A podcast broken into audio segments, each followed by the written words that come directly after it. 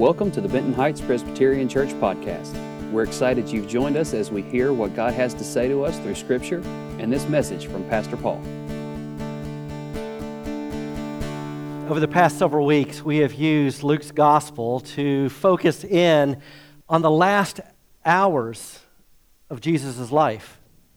From the Passover meal that he shared with his disciples when he was in that upper room and we heard him say, This represents my body, which is broken for you. This cup, my blood that is shed for you. We've seen him in agony as he prayed in the Garden of Gethsemane and said, Father, if you are willing, take this cup from me. This cup of, of the wrath of God against sin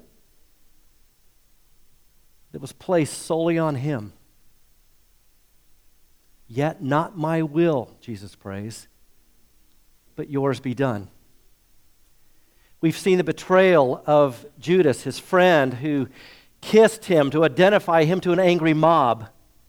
We've seen the denial of Simon Peter, the one who was supposed to be the leader of this movement that Jesus was beginning. We've heard the accusations against Jesus from religious leaders, political leaders, before crowds We've seen his crucifixion. As Jesus was paraded through the crowded streets of Jerusalem, carrying his cross to where he would be hanged between two thieves. Jesus has died. Put to death under the authority of the Roman government because of the insistence of the Jewish leaders and the intensity of the crowd. He had simply not fit into the mold that they expected, that they desired for who their Messiah would be, who their Messiah should be. And because he didn't fit into their mold, while at the same time claiming to be God, it was just too much. So the conniving, the mocking, the stirring up the crowds, the forcing of the hand of Pilate, all orchestrated to put an end to Jesus. He was executed. The reading from last week included this phrase about Jesus He breathed his last. The only thing left to determine is where to place his body. Our reading for today. Now, there was a man named Joseph, a member of the council. So, this is that same council made up of chief priests and scribes, teachers of the law, the same ones who were so opposed to Jesus. Joseph, who was a member of that council, look how Luke describes him, was a good and upright man. It's as if Luke is trying to make that statement stand out like, wow, there actually was one of them one who wasn't so puffed up with pride, who wasn't so full of himself, he could actually consider that God was up to something in the person and work of Jesus. This man, Joseph, had not consented to their, that's the council's decision and action. He came from the Judean town of Arimathea, and he himself was waiting for the kingdom of God. Going to Pilate, he asked for Jesus' body. Then he took it down, wrapped it in linen cloth, placed it in a tomb cut in the rock, one in which no one had yet been laid. It was preparation day. The Sabbath was about to begin. The women who had come with Jesus from Galilee followed Joseph and saw the tomb and how his body was laid in it. Then they went home and prepared spices and perfumes but they rested on the Sabbath. That's their worship day, uh, Saturday for us. They rested on the Sabbath in obedience to the commandment. I want to show you a picture. What you're seeing is the entryway to an ancient tomb. The entire area around it is built up. So much so, in fact, that there's a fairly large garden in which this tomb sits. And every year, about a quarter million people come to this place to remember, to celebrate. Why? Why here? Because it is proposed as one of two possible sites for Jesus' actual burial. The truth is, we don't know exactly where Jesus was buried. Why? Because he's not there. That's the big idea. We do know, however, that it was either in a place, this exact place, or a place much like it. And we say that for several reasons. Number one, we read in the gospel accounts that Jesus was laid outside, was led outside, laid into a tomb, outside the city walls. And in Hebrews, it tells us it was outside a city gate that he was buried. Well, if you go there today, you'll find that this tomb meets that requirement. It is outside the old city walls of Jerusalem. Number two, we are told that it was alongside a busy thoroughfare. You enter into this place, you experience that very thing to this day. Number three, that we are told that he laid in a new tomb located in a garden. We've already established this would meet that requirement. Number four, that he was laid in a stone tomb. That's most assuredly the case here. Number five, in fulfillment of the prophecy from Isaiah 53, given 700 years in advance, we are told that he would be buried with the rich in his death, even though he was poor and homeless. We see following his death, we just read from Luke 23 that one of the council members, Joseph of Arimathea, a wealthy, prominent follower of Jesus, gifted Jesus his tomb. So all of that would fulfill that prophetic announcement. Number six, we're told in the Gospels that Jesus' tomb was near the place of his crucifixion. So, not a far distance from the place of the crucifixion would be his tomb, that place that is referred to as the place of the skull. In Hebrew, it's Golgotha. In Latin, it's Calvary. I want to show you another picture. This is just to the right of that tomb that we just that I just showed you a picture of. And I want you to pay particular attention to the middle of the rock face, literally. Can you make out what looks like two eye sockets and maybe the bridge of a nose in between. The place of the skull. Number seven, we are told in the gospel accounts that upon entering the tomb after Jesus' resurrection, his disciples that, that rushed to see if it's true that he's not still held in the tomb, we're told in the gospels that they had to stoop. Well, back to that original picture, this entryway is much larger than it was 2,000 years ago. So that certainly meets that requirement. And number eight, the main requirement for the potentiality of this being the resurrection tomb of Jesus is that nobody would be in it, and that's certainly the case. So if it's not this place, it gives us insight into the kind of place where Jesus' body lay temporarily. Why the emphasis on all this? To illustrate the fact that Jesus died. He had to. As Hebrews 9:22 points out, it was the last verse that David read, without the shedding of blood there is no forgiveness. Jesus had to die. That means that the cross was absolutely essential for our salvation. So, what was that all about? What was the cross of Jesus all about? I'll tell you what the cross of Jesus was all about. It was about the wrath of God against sin coming down on his son instead of on his people.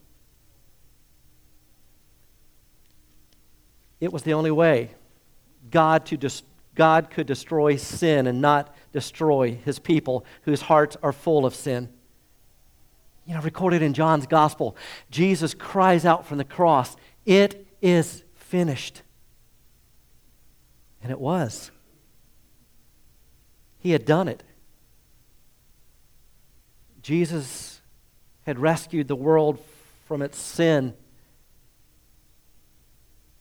Now, the cross, while it has become for us such a strong symbol of our faith, at its time was anything so opposite of that. It was the most godless symbol. It was a means of Roman execution. It was a means of killing the lowest of the lows, folks that were in the category of slaves and rebels and criminals. In fact, crucifixion was so heinous, the process that it put a person through, that the Roman law was in place that no Roman citizen could die on a cross. Now, as we think about the cross, we're immediately drawn to the physical suffering that Jesus most assuredly endured, and it was severe. Beaten and whipped beyond recognition. So exhausted that they had to compel someone else to carry his cross onto the place of the skull. But as we read the four Gospels, little time is spent on Jesus' suffering. Now, some that has allowed some to say, well, it's because 2,000 years ago, first century world, crucifixion was known. We didn't have to detail all the horrors of it because everybody who was reading that at the time would have known exactly what was being talked about. I think there is a lot of merit to that, but I also think there's something more. There's something deeper. There's a deeper focus from these gospel writers. You see, the cross was the ultimate symbol of shame and rejection. But make no mistake, Jesus allowed this to happen to himself. Could he have called on a host of angels to squelch any opposition? Absolutely. He even tells his followers that in Matthew chapter 26. But here, in his weakened state, Jesus being put through all of this allows him to take our place, to stand in for us. So we've seen how that has already worked earlier in Luke 23. Jesus extending forgiveness to those who are actually nailing him to the cross. Jesus assuring one of the thieves that he will be with Jesus in his eternal paradise. From noon until 3 p.m., the whole land was shrouded in darkness. The sunlight had failed. And more than just darkness from no sunlight, but remember back in Luke 22, verse 53, Jesus said, This is the hour of darkness. Darkness was reigning. And so, what Jesus came to accomplish, his blood, the once for all sacrifice we needed, not to cleanse us outwardly, but to cleanse our hearts and minds and souls from the condition of sin, from the pollution of sin. Only through Christ could the way be opened. So, Jesus breathed his last. The Son of Man, the Son of God, the light of the world, died we saw the reactions of the people around him. The centurion repents and praises God and says, Surely this was a righteous man. Uh, the women who had followed in the crowd had beat their breasts in grief because they couldn't even imagine what to do with themselves as they watched the only sinless one ever die. Confused and heartbroken were his followers. But Jesus' death accomplishes so much for us that just one image would not cover it all. So I want to share with you several things that Jesus' cross accomplishes. Number one, Jesus' death saves us from our sins. If anyone does sin, which is all of us, we have an advocate with the Father someone who's going to stand alongside of us. It is Jesus Christ, the righteous one. He is the atoning sacrifice for our sins. So he is our salvation. Jesus took on our sins, he took on the penalty we deserve and stands in our place. 2 Corinthians 5:21 shares with us God made him, that is Jesus, who had no sin. He was sinless. He made him to be sin for us so that we might become the righteousness of God.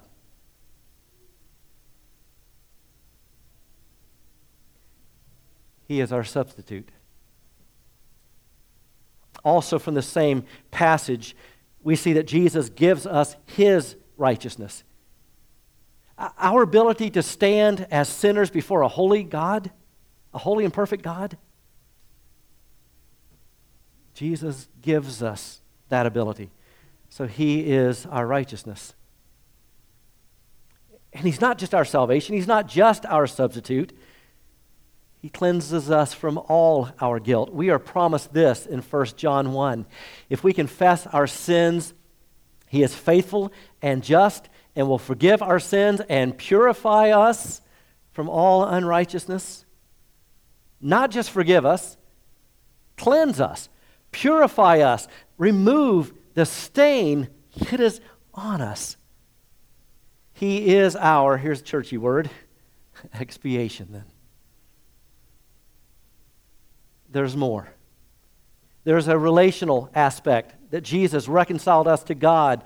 From 2 Corinthians 5, we also read this Therefore, if anyone is in Christ, the new creation has come, the old has gone,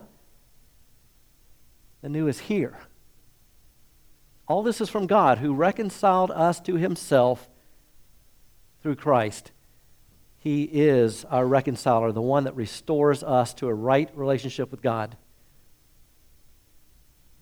He also secures our adoption as sons and daughters of God. Galatians 4 Jesus' death was to redeem those under the law that we might receive adoption to sonship, daughtership. So you are no longer a slave, but God's child. And since you are his child, God has made you also an heir. What's more? Jesus has freed us from the slavery of sin when he entered the most holy place once and for all by his own blood, thus obtaining eternal redemption. Redemption is a word that comes from Old Testament times and slave versus free connotation. A person who had become indebted to someone else could not pay it back you would become their slave. You'd have to work it off that way. But someone, especially a family member, could come along and purchase your freedom. Buy your way out of that indebtedness. You know what that person was called who did that? The Redeemer. That's who Jesus is for us. He bought our freedom. Our freedom from sin, from guilt, from shame, from death. But it wasn't a, a price of coinage, it was his life. So the cross was not Jesus' ultimate defeat. It, in fact, was his victory. We know that because he secured it with his resurrection. He defeated sin and death for us, undoing the conditions that all of us find ourselves in. So we look at a godless symbol, the cross, and we look at what seems and feels like a godless moment, And we need to feel the weight of all of that shame and rejection and upheaval and reversal that comes through the cross because if we don't, then we'll never understand how important the cross of Jesus is. You see, without the cross, there is no salvation. Without the cross, the penalty remains that we cannot pay. Without the cross, guilt still covers our soul. Without the cross, no one is righteous. Without the cross, God's wrath sits over us. Without the cross, our relationship with God is forever broken. Without the cross, we are orphans. Without the cross, we remain subject to our own desires and sin. Without the cross, death still remains. But with the cross, on account of the cross, a great reversal has taken place. And my prayer for us is even in the moment of ultimate darkness, it was certainly for Jesus, but even in your moment of darkness, whether that's a situation that you're going through, a sin that has overwhelmed you, that you will see the light of Christ shining, that it will shine within you, that He will speak to you, that God's Spirit will move within, and so that you will be able to call on the name of the Lord Jesus no matter what amount of darkness. We hope you found this message to be encouraging. We'd love for you to join us on Sunday mornings. Find us on Facebook and Instagram and at bhpres.org for more information.